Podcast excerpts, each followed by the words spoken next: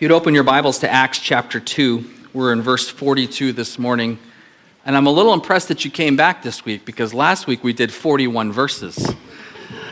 And this week we're doing five. So you're welcome.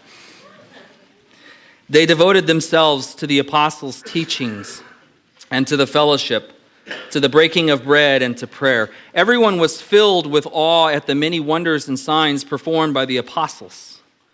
All of the believers were together and had everything in common. They sold property and possessions to give to anyone who had need. Every day they continued to meet together in the temple courts. They broke bread in their homes and ate together with glad and sincere hearts, praising God and enjoying the favor of all the people. And the Lord added to their number daily those who were being saved. What a beautiful passage, a beautiful five verses there. One of the big questions that comes to mind when we are going through the book of Acts, whether just reading it ourselves or through a sermon series, one of the big questions that we often run into is this Are miracles, wonders, and speaking in tongues intended by God to be normative in the Christian's life? Is it something that you and I should experience today, even in service this morning or in the second hour? Um, last week's, in last week's passage, we saw that the outpouring of the Holy Spirit was accompanied with this speaking in tongues, which in that instance was a multitude of known languages, known languages, but previously unlearned by the ones speaking them. And so what we found was that people from foreign regions who were from all over the world in town in Jerusalem uh, for the festival of Pentecost they heard the wonders of God being proclaimed in their own native tongues. And it was conspicuous, it got their attention. And I noted la- uh, last week that speaking in tongues, such as we find in uh, Acts chapter 2, and then also throughout the books, book of Acts, that it was primarily intended as a sign, a sign to the international God fearing community of the arrival of the Holy Spirit and the new covenant with Him, such that God's people were no longer limited just to tablets of stone and laws that, by which they were condemned, but that God had put His very Holy Spirit within them, moving them to naturally obey God's law. And this shift was marked by or authenticated by uh, these signs. And so this this same sign, speaking uh, in foreign tongues, it also it seems to show up a couple other times in the book of Acts. Um, specifically, when the gospel seems to break into new areas, new regions uh, where previously it wasn't. In fact, you can almost chart it, and we'll get to this later on in our series. You can almost see, uh, if you think about Acts 1 8, they're to stay in Jerusalem. You'll be my witnesses in Jerusalem, Judea, and Samaria to the ends of the earth. As we find the gospel breaking into these new areas, we see it authenticated with the sign of speaking in tongues. So interesting how that lays out. We'll get to that more later. But as we move into um, the remaining verses here uh, of chapter 2, we find again signs and wonders. So it begs our question Are wonders and miracles and speaking in tongues intended by God to be normative in the Christian life? Is it something you and I should experience?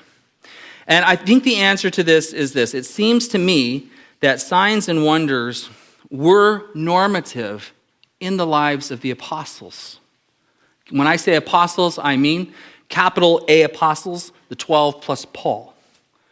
And they seem to have accompanied the apostles in their ministry as a way of verifying their authority and authenticating their message.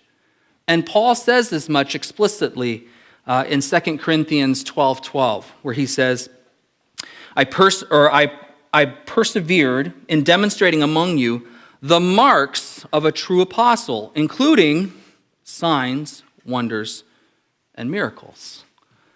So, this was sort of the, the badge, so to speak. This was the authenticating, legitimizing sign that one was a true apostle and that one could sort of trust their ministry and their word. Uh, I told you a couple weeks ago that I had my wallet stolen. Remember this. From the gym, of all places. So irritating. Five minutes, I left my locker uh, unlocked while I was showering after working out, and I came back and my wallet had been taken. And since then, I cannot tell you how many phone calls and emails and text messages I have gotten, many of them indicating that your identity or whatever has been compromised. And most of them are phishing schemes. So I'll get a phone call, did you know that blah, blah, blah? And like, I never even had an account there. So and oftentimes the phishing call, they're like, can you just give us your social security number and we'll whatever. And we know, we know this is a scam, right? When we get these, when you get a call from somebody and they're asking for personal information or financial transactions, you know to say, no, I don't do those things over the phone. And if I do, it's because I call you, because then I know who you are. You call me out of the blue and tell me you want my information or some money, I don't know who you are. There's nothing to authenticate you or legitimize you to me. So that's why we don't do that. And in the first century world, here we have, as God has empowered his apostles, his servants, to proclaim the gospel, to take it into new territories, he gives them a way to say, Here's my badge. Here's how you know I can be trusted. Here's how you know I am legitimate. And it was often one of these kinds of signs, these, these kinds of wonders. This is incredibly important for the apostles when you think about what their job and what their responsibility was. They are to establish the church, they are to pen the scriptures, they are to lay down the doctrine and the practice of the church. They're the foundation along with Christ. And Paul says as much in Ephesians 2. He says, Consequently, you, speaking of sort of the household of faith, you are no longer foreigners and strangers but fellow citizens with God's people and members of his household, built on the foundation of the apostles and the prophets, with Christ Jesus as the chief cornerstone. So, the doctrine and the practice of the church, this isn't something that could just be cobbled together by, you know, any kind of whim or, or anybody who wanted to have a go at it like a Wikipedia article, right? Can you imagine? And I mean, we could actually, and there's some funny stories in the last few years about how people, because of the powers of social media, internet, and things like Wikipedia, that they can actually manipulate even the stock market. Remember hearing about the, what was it, GameStop uh, stock that went up like crazy, or Bitcoin? Because people could just kind of angle in and manipulate the system and prop up its value and profit from it. Can you imagine if there were no authenticating or corroborating signs of who was really an apostle? And it was just a free for all. I think the church should be like this. I think the church should be like that. It'd be crazy. So God established apostles who would lay the foundation of the church, but they needed to have credentials, they needed to have apostolic chops. And this was one of the ways, these signs and these wonders were one of the ways that God visibly deputized them and verified who the apostles were for this particular ministry. Additionally, it also seems clear from church history, and I think from Scripture also, that as the apostles died off, uh, that these authenticating miracles or signs diminished significantly. Now, I don't want to go as far as to say that they ceased completely. Uh, for those of you who kind of know different theological positions, I'm, I'm not what you would call a cessationist, not a hard and fast cessationist, meaning that all of these miraculous gifts have ceased. I'm a practical uh, cessationist. Uh, I, I, think they're still possible. I'll get into that more in a minute here. Um, but what we find is, and I think this is really significant, that as the apostles, the 12 plus 1, as they began to die off, as they hit their retirement age, as they didn't just move to Florida, right? They had a plan for the church and how it was to continue past them. But interestingly, they had no apostolic succession plan. They don't appoint other apostles. What they do is they instruct the churches to establish elders, a plurality of elders in each church, who will protect and defend sound doctrine as they have already laid it out. And I think that's significant. So let me go all C.S. Lewis on you here. And what I mean by that is saying what I mean and what I don't mean, because that's to read C.S. Lewis is to read that line way too many times. What I'm not saying, I am not saying that miracles no longer happen. I am not saying that speaking in tongues is an impossibility. What I am saying is, I don't find these to be necessary, normative, nor nearly as frequent as we find them in the days of the apostles. God can do a miracle anytime He wants. The Holy Spirit is alive and well and does powerful things. But I don't expect to see signs and wonders like we find in the book of Acts today as normative because they were authenticating signs to validate the ministry and the message of the apostles. So that's where we're starting with this. But that being said, I think there is in our passage a sign, uh, an incredibly powerful sign for the Christian church today. Something that should be normative for the Christian church. Something that should also authenticate and verify a true and legitimate faith. Something that also has a compelling witness to the unbelieving or skeptical world. A sign that the presence of God uh, has changed the lives of those uh, who have pledged their allegiance to Him. A sign that we should pay attention to here in this passage. So, what is this sign, you ask? It is the title on your outline this morning and the title of our sermon. It is the sign of Christian community. And I find that this ought to be normative and enduring. Last week we ended um, with the passage that talked about, and the Lord added to their number 3,000 people that day. And today we pick up in verse 42. I'm going to read it again for us. This group of 3,000 plus the 120, right? They devoted themselves to the apostles' teaching and to the fellowship and to the breaking of bread and prayer. Everyone was filled with awe at the many wonders and signs performed by whom? By the apostles. All the believers were together and had everything in common. They sold property and possessions to give to anyone who had need. Every day they continued to meet together in the temple courts. They broke bread in their homes and ate together with glad and sincere hearts, praising God and enjoying the favor of all the people. And the Lord added to their number daily those who were being saved. So, the first point this morning is this authentic Christian community is the sign to skeptics. I think this passage, these five verses, probably shows us one of the most beautiful and compelling pictures of Christian community in the scriptures. At least it's among the top. Um, and I think it's fair to say also that this kind of close, intimate community is something that we all long for or at least we all long to receive. We want to be a part of it at that level. We really do want to know other people. We want to be known by them. We want to have what I like to call refrigerator privileges when we're in their house, right? Maybe we'd even let them into our refrigerator. We want to know that when we need a hand with the project, there's a buddy we can call who will get on the other side of the board from us. We want to know that when we're discouraged, that we can make a phone call and someone will come sit with us and be with us in that and know how to encourage us. We want to know that someone will pray hard for us when we ask.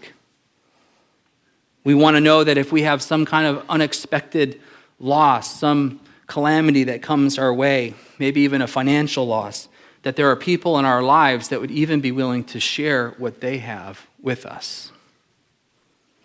Um, I, I would also point out here a little bit of a side note. Notice the size of the church that achieved this. How big is the church at this point in Jerusalem? 3,000 plus, right?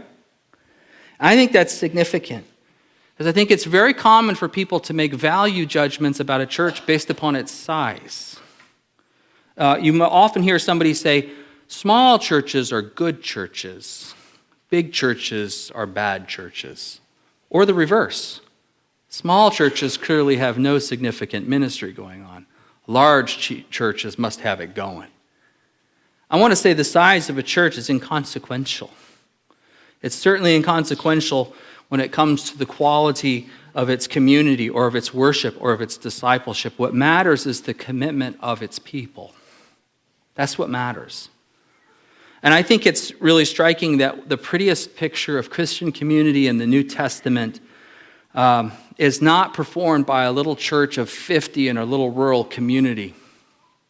It's performed by over 3,000 people almost overnight who came to know Christ, a megachurch in the metropolis of Jerusalem, if you will. Um, again, oftentimes we think of, you might hear somebody go, well, house churches were the pure churches in the first century. Uh, you, will hear this kind of thinking. I had a chance a few years back to travel to Turkey, and one of the places I got to go while I was there was Ephesus. Oh man, so cool.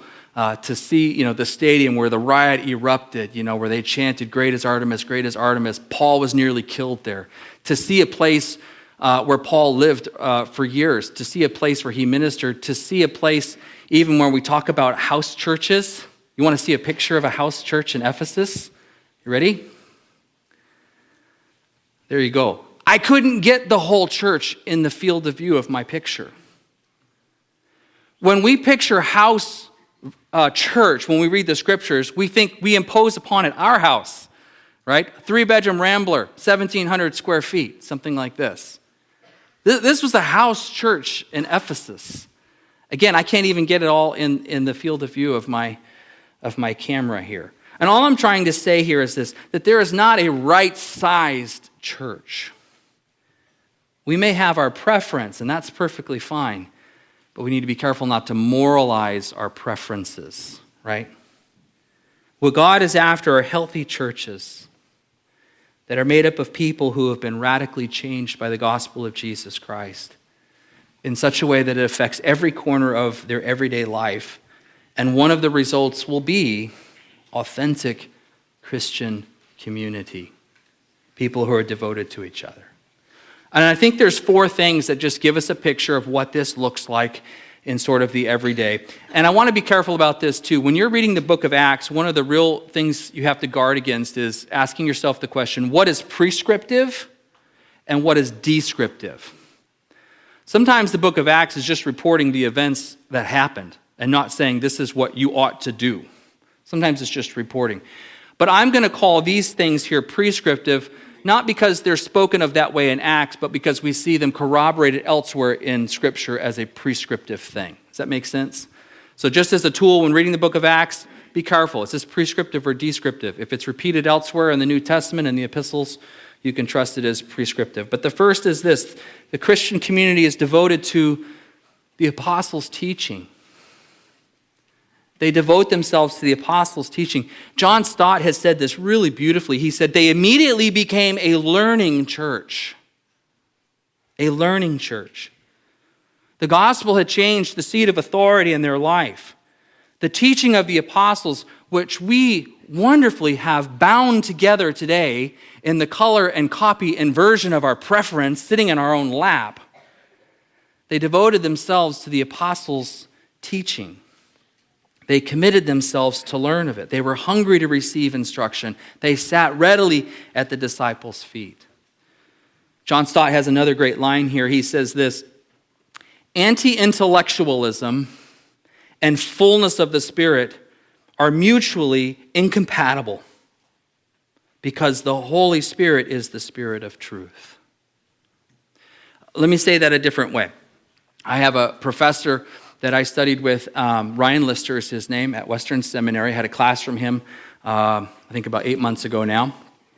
And he was hanging out, had lunch with some of his uh, sort of charismatic or Pentecostal friends. They're good friends, and they tease each other regularly about things and different points of theology. And as he was getting to go back to the seminary and into his study, um, one of his, his charismatic friends said to him, Hey, Ryan, have fun reading about your faith.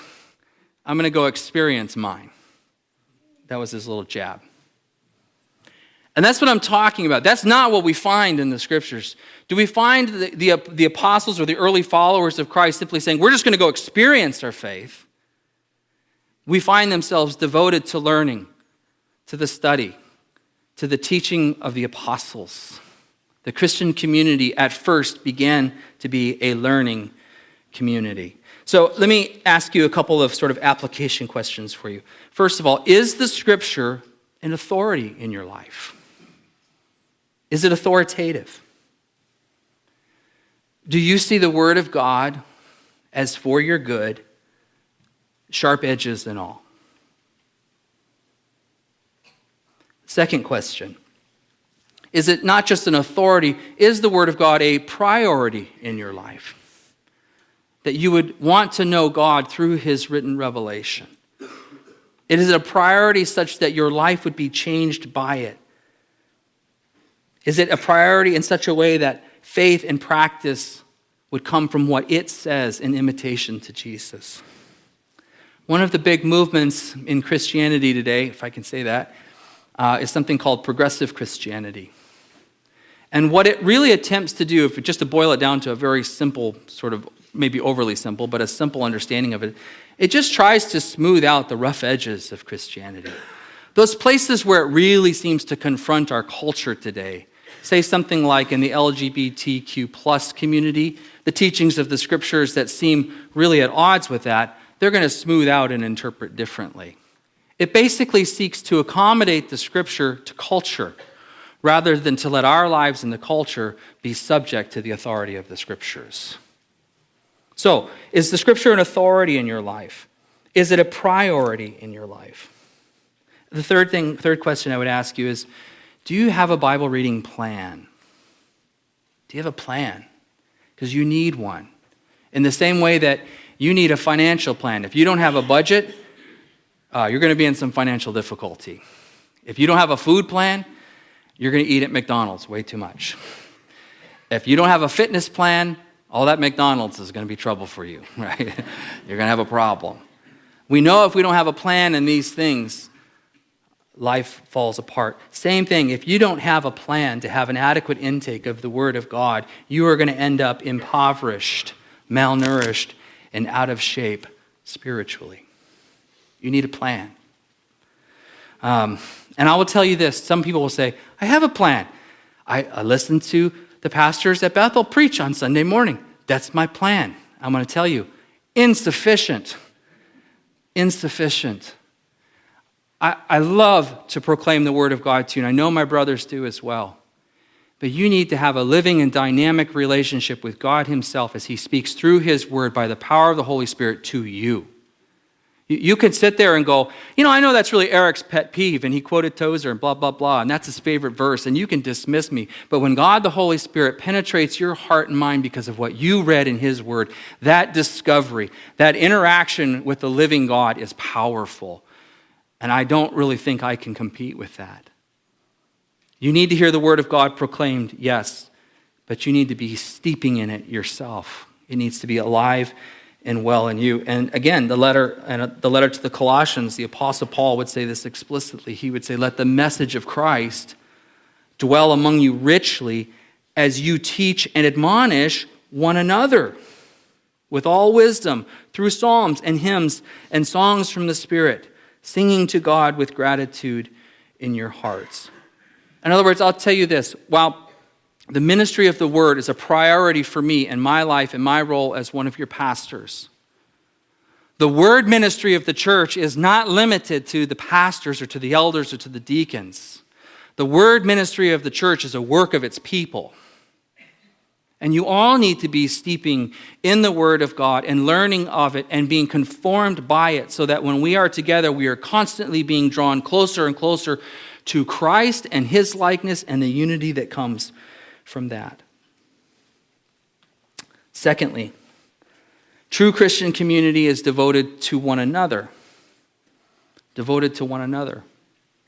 Uh, I think there are a lot of churches today where people show up to be attenders, merely consumers, to receive religious goods and services but they don't feed into that. They don't contribute to it. Um, you guys know the old rule. It's called the Pareto principle that the 80% of the work is done by 20% of the people. I'll tell you that I think that principle right now in this present moment in the life of the church is even accentuated. It's probably more like 90 10 right now. And the reason why I think this is just a theory, I don't have a study, I don't have a paper to back it up, just observation. One of the results of COVID, just as it affected the supply chain, right? Have you guys noticed the supply chain has been affected a little bit out there? The scariest thing in the world is to take your car in to be repaired right now, right? Oh, we need to order uh, such and such. That'll be six months. Just leave your car here, right? Supply chain has been interrupted, but one of the things that's been interrupted in the life of the church is sort of the onboarding of newer people to the church in terms of moving from just attenders to contributors. That's the interruption the church has experienced. Now, I want to nuance this. If, if you're a guest this morning, if you're skeptical of Christianity and just checking it out, if you're a new Christian and trying to figure out, is this even a healthy church? Do they preach the Word of God here? You've got some time. We'll give you a window.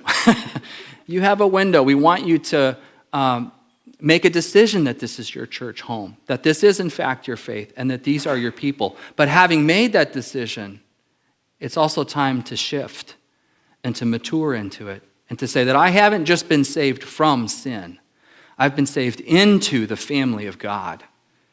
And God has entrusted me with spiritual gifts and things that I need to contribute for the sake and the health of my family, my church family. We have to move. We have to move from just being attenders to being contributors. Um, again, too many people, I think, consider the church as something of other people. And when they, even when they use the word church, they think, well, it's the building, or no, it's the pastors. No, it's the pastors and the elders. Oh, it's the pastor, the elders, and the members in the building. And it's the thing I go to. And so the reality you need to be confronted with is if you have crossed the line of faith, if you have trusted in Jesus as your Lord and Savior, and the Holy Spirit is alive and well in you, you're the church. You are. The early church was devoted to one another. And we get a beautiful picture of, and, and a costly picture of what this looked like. They were, it says, all the believers were together. They had everything in common. They sold property and possessions to give to anyone who had need. Every day they continued to meet together in the temple courts. They broke bread in their homes. They ate together with glad and sincere hearts, praising God and enjoying the favor of all the people. And the Lord added to their number daily those who were being saved. They sold property and possessions because they knew someone had a need. That's an amazing thing. Talk about costly. I, Plenty of people will come to a church and say, I really want to belong. I really want Christian community. And I'll, I'll, throw it back at you. That's great. Do you want to be Christian community for someone else who needs it? Are you willing to be on the giving side of it? Uh, I think it's also important to understand this passage is not about renouncing all ownership. In fact, we're told that they ate together where? In their homes. So they had homes, right? They had things. They had things that they could sell if the need came up. Um, but one of the things that this passage shows us is that their concern for one another outweighed their drive for personal possession. And I think that application has sharp edges uh, for our life today. Okay, thirdly, here true Christian community is devoted to the sharing of meals. Um, I want to dig in on this a little bit. Uh, it's wonderful to go out and have a coffee or breakfast or lunch with somebody, but that really honestly pales in comparison to inviting somebody into your home, your sacred private space, right? To share a meal together. And I want to ask you this question. I'm sort of curious about this. When you go into somebody's home, what's the first room, uh, first room you want to go into? The kitchen? Others? The bathroom. I heard the bathroom over here. Don't invite them. no, just. Living room, okay? Some guys are like, the garage. I want to see what this guy does with his hands, right?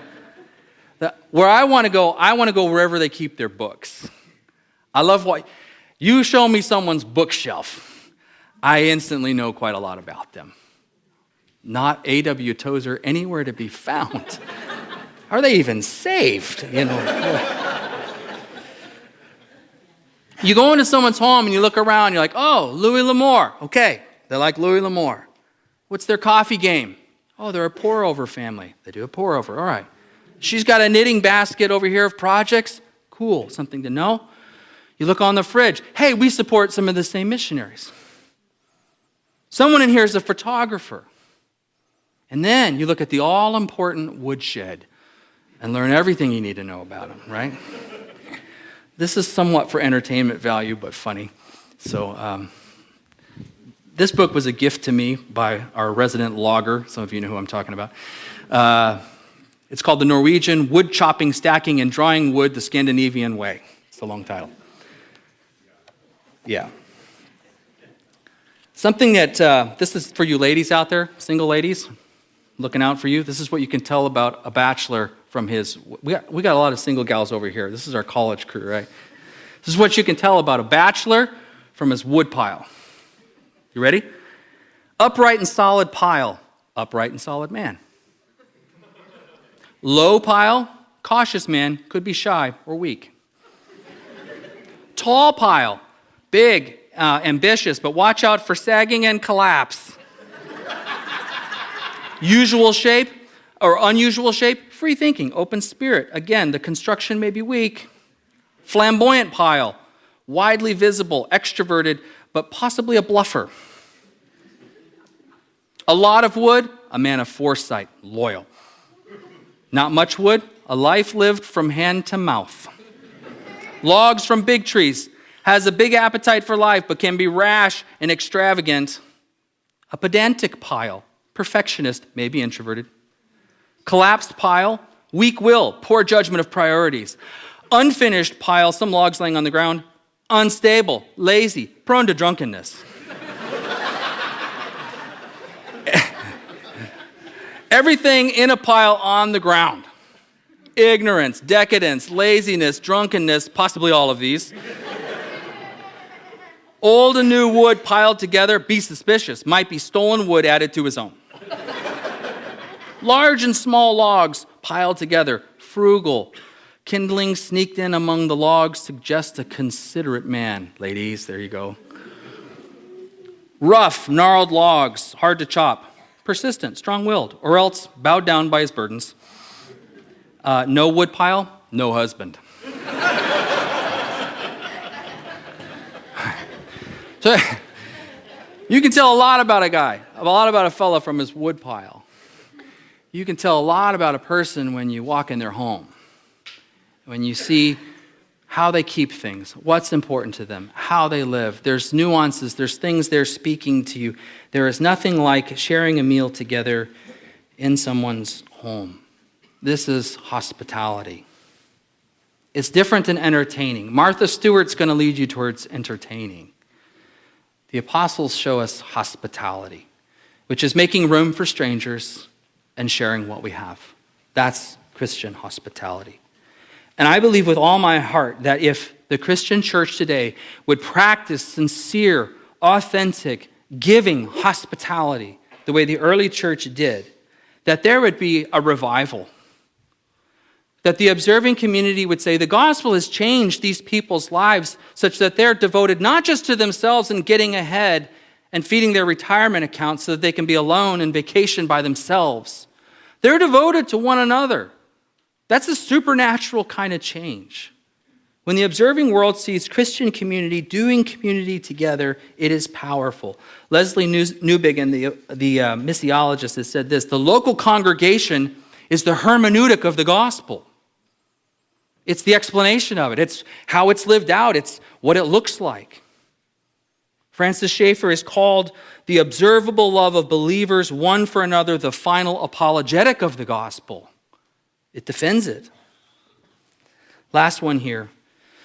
True Christian community is devoted to prayer.